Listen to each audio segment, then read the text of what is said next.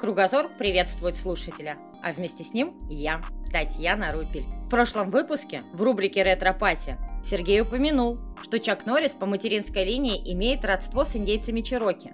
Потом мне на глаза попалась статья о коренных народах Америки. Контрольным в голову стал отрывок рассказа моей знакомой, в котором главная героиня – быстроногая, из племени индейцев. Сама вселенная толкает меня углубиться в эту тему. А кто я такая, чтобы спорить с вселенной? Спешу поделиться информацией. Поехали! Чироки – индейский народ в Северной Америке. В наше время проживает на территории США, а если точнее, то в Оклахоме, Северной Каролине, Арканзасе, Алабаме, Миссури и Техасе. Все, что известно об обществе и культуре Чироки до 19 века, получено из записей американского писателя Джона Говарда Пейна. В его записях есть информация об устройстве общества Чироки, в котором группа более старших людей называется «белой» и представляет семь кланов. По словам Пейна, эти люди отвечали за духовную сторону жизни, а именно за исцеление, очищение и общение с высшими силами. Места в этой группе передавались по наследству. Группа людей помоложе называлась «красной». Они занимались войной. Кровопролитие считалось грязным делом. Поэтому после битвы воины должны были пройти очищение у представителя белой группы и только потом возвращаться к обычной жизни. Первыми европейцами, которых увидели чероки, были испанцы. Это произошло в 1540 году. Через 16 лет испанцы вновь посетили земли Чероки. Но убедившись, что на их землях нет драгоценных металлов, потеряли всякий интерес. В 1629 году впервые встретились английские торговцы и представители Чироки. Торгаши свое дело знали и со временем стали продвигаться на запад в Апалачи. После образования британских поселений контакты с местным населением стали постоянны. Но появление чужаков в землях Чироки принесло не только общение и торговлю, но и войну, которая шла на протяжении всего XVIII века. Воевали сперва в союзе с британцами против французов, потом против самих британцев, а потом в союзе с британскими лоялистами против американских колонистов. Не обошлось и без стычек с соседними племенами. Все это обернулось большими потерями. Но к началу XIX века индейцам Чироки удалось укрепить за собой обширные плодородные земли на юго-востоке США. Пришлось изменить образ жизни. Кочующие индейцы осели на одном месте и стали заниматься земледелием, скотоводством и ремеслами. Позже они вошли в состав пяти цивилизованных племен вместе с Чикасо, Чокто, Крики и Семинолами, переняли обычаи белых поселенцев и научились хорошо ладить с соседями. В 1826 году вождь Чироки Секвоя утвердил на Совете племени слоговую азбуку из 85 знаков. Она используется до сих пор, а в 1828 году начал издавать газету «Чироки Феникс» на своем родном языке. С историей более или менее понятно. Пришло время покопаться в духовной стороне жизни. Во что и в кого верили индейцы Чироки.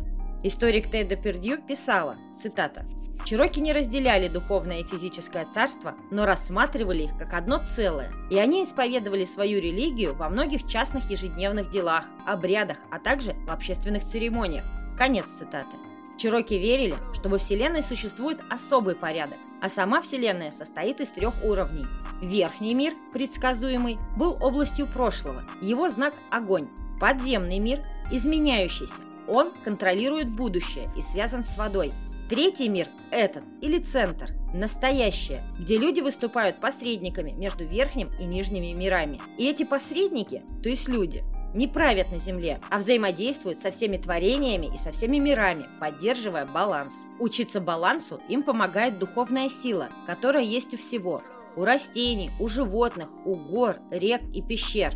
Огонь же был важным элементом для Чироки, да и для других индейцев юго-востока США – он обозначал чистоту творения и был символом солнца на земле. Чтобы не ссориться с солнцем, чироки отдавали огню порцию еды каждый день. Священный огонь почитали как бабушку и считали, что он обладает человеческими чертами, такими как эмоции, сознание и намерение. Чироки поддерживали священный огонь, питая его древесиной семи священных деревьев – березы, бука, дуба, клена, ясеня, саранча и гекори. Еще одним важным элементом была вода рек и источников. Она представляла подземный мир, и было очень важно держать эти два элемента, огонь и воду, разделенными для поддержания баланса. Поэтому на священный огонь никогда не лили воду. Ранее я говорила, что для Чироки люди – это элемент равновесия. В их системе женщины уравновешивали мужчин так же, как лето уравновешивает зиму, растения уравновешивают животных. Писатель Джон Рид в своей книге «Закон крови. Основной закон народа Чироки» заявил, цитирую, все человеческие болезни были навязаны животными в отместку за убийство, и каждый вид изобрел болезнь, чтобы поразить человека. Конец цитаты. Чтобы не заболеть, охотник извинялся перед убитым животным и объяснял его важность. Если животные становились причиной болезни, то по закону баланса растения служили лекарством. Это основная медицина Чироки. А откуда появились земля, жизнь, растения, да и вообще все? Легенды Чироки описывают Землю как огромный остров, окруженный морской водой. Он свешивался с неба на веревках, прикрепленных к четырем сторонам света.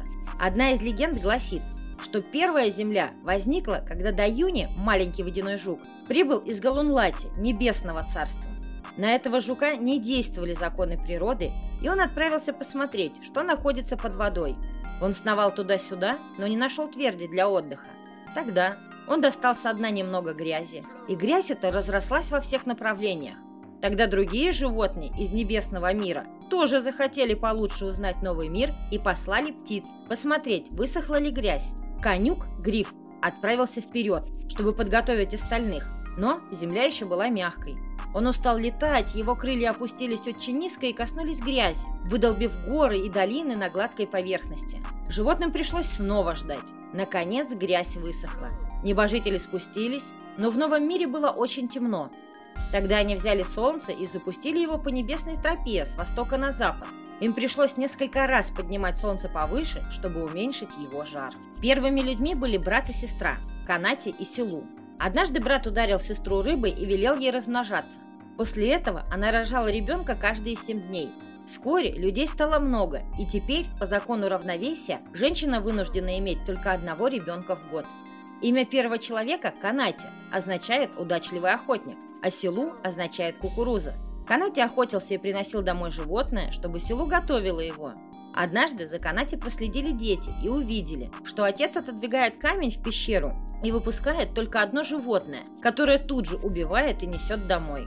Когда охотник скрылся из вида, дети пробрались к пещере, отодвинули камень, и все животные разбежались по земле. Сюда же стоит добавить еще одну легенду о том, как растения и животные получили свое место в мире. Всем было велено не спать в течение семи ночей. Но вот этим справились только несколько животных, таких как сова, летучая мышь и пантера. Им была дана способность видеть и охотиться по ночам. Из растений справились кедр, сосна и ель, поэтому они всегда зелены, и им не нужно сбрасывать листья на зиму. Теперь вернемся к легенде Канати и Силу. Когда охотник увидел животных, он сразу понял, что произошло. Попытался загнать зверей обратно, но не смог. С этого дня людям пришлось по-настоящему охотиться за едой. Позже эти же дети также проследили за матерью и узнали ее секрет. Дело в том, что село натирало живот, чтобы наполнить корзину кукурузой, а бока натирала, чтобы наполнить другую корзину фасолью. Заметила она, что за ней наблюдают, и загрустила. Пришла селу домой, приготовила мальчикам последний обед. Затем вместе с Канати рассказала детям, что скоро умрет и она, и отец, потому что их секреты раскрыты. И вместе с ними умрет легкая жизнь, но если мальчики семь раз протащат тело селу по кругу, а затем по земле внутри круга, то утром появится урожай кукурузы. Но дети обязательно не должны спать в эту ночь. Ребята не до конца справились с наказом матери, поэтому кукуруза может расти только в определенных местах и не вызревает за одну ночь. Много легенд у индейцев Чироки. Про громы сыновей его, про духов медведя и оленя, про происхождение огня и великого Унитланви. Если вам это интересно, сообщите, я сделаю отдельный выпуск с легендами индейцев Чироки или других коренных народов. А на сегодня у меня все. Делитесь своими впечатлениями о выпуске на нашем сайте, а также в комментариях. Если хочется поддержать проект, то это легко сделать на Патреоне. Нажимаешь на ссылку в описании, регистрируешься и оформляешь подписку. Спасибо тем, кто уже поддерживает нас. А я еще не прощаюсь, просто передаю слово Сергею. Пришло время рубрики «Ретро-пати». Наслаждайтесь!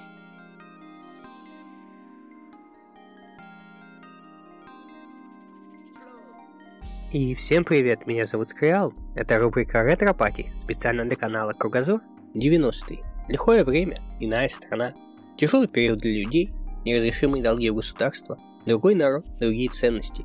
И, конечно, удивительнее тех лет, которое было совершенно другим. Сегодня безраздельно властвует интернет. А еще лет 20 назад мы в большинстве своем понятия не имели, что это такое. Но все равно были счастливы, ведь у нас был телевизор. Сложно поверить, но когда-то мы, как умалишенные, мчались к голубому экрану. Сперва проведать крышу со Степашей, чуть постарше марафон 15, до 16 и старше, и заканчивалось это посиделками поля чудес.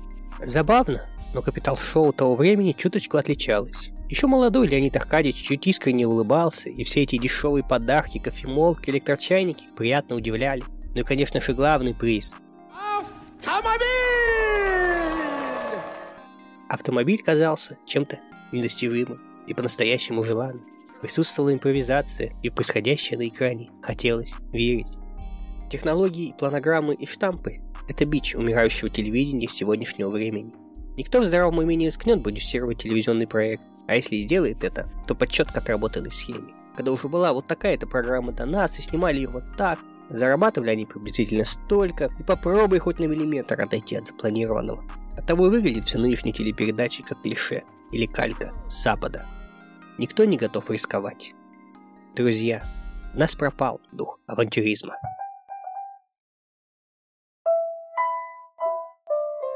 До сих пор не понимаю, откуда люди находили для всего этого деньги. Но ТВ-проекты росли, сменяя друг друга, как грибы после дождя. Детские программы телекомпании «Класс» Сергея Супонева, «Зов джунглей», «Звездный час», «Лего-го», игровые, вроде «Что, где, когда», юмористические, «Каламбур», «Маски-шоу», «Обана» и даже очень странный «Серебряный шар», «Тайны двора Родзинского», «Чтобы помнили» и... Слово пастыря – ее вел будущий патриарх всей Руси, а в то время простой скромный батюшка, который рассуждал о Боге. Ну и, конечно же, играй гармонию. Как я ее ненавидел. Буквально с раннего утра раздавалась из телевизора и понеслась, родимая. Я, как тогда, так и сейчас толком не понимаю, что это они все там радуются и пляшут. По злой иронии, именно после этой передачи начинался Дисней но игра и гармонь не заканчивалась. Тут мы уже по пять раз успевали и водички попить, и даже пописать сходить. Вот так. Телевидение убило любовь к народной музыке в наших сердцах. Мультики. Их просто нельзя не упомянуть. В основном мультсериалы, которые в обязательном порядке транслировал каждый телеканал. Первый – Россия. Да я Спайдермена впервые посмотрел на НТВ. Правда, эпизоды показали не все, вплоть до второй серии третьего сезона. Мультсериалы 90-х, за редким исключением, были ориентированы на мальчиков полные экшена и стрельбы, черепашки-ниндзя, мыши-рокеры с Марса, экстремальные охотники за привидениями, погонщики динозавров. В ранних нулевых, наоборот, стали набирать обороты супергерои-девушки – Винкс, Вич, Ангел Фрэнс, Кимпет с Плюсом. А какие телепередачи или мультфильмы вспомните вы? Расскажите об этом в нашей группе ВКонтакте. Кроме того, вы всегда можете посмотреть этот подкаст в статичном видео рядом на YouTube-канале «Измерение мечты», ну и, конечно же, поддержать нас на Patreon. А с вами был Скрал. Специально для подкаста «Кругозор».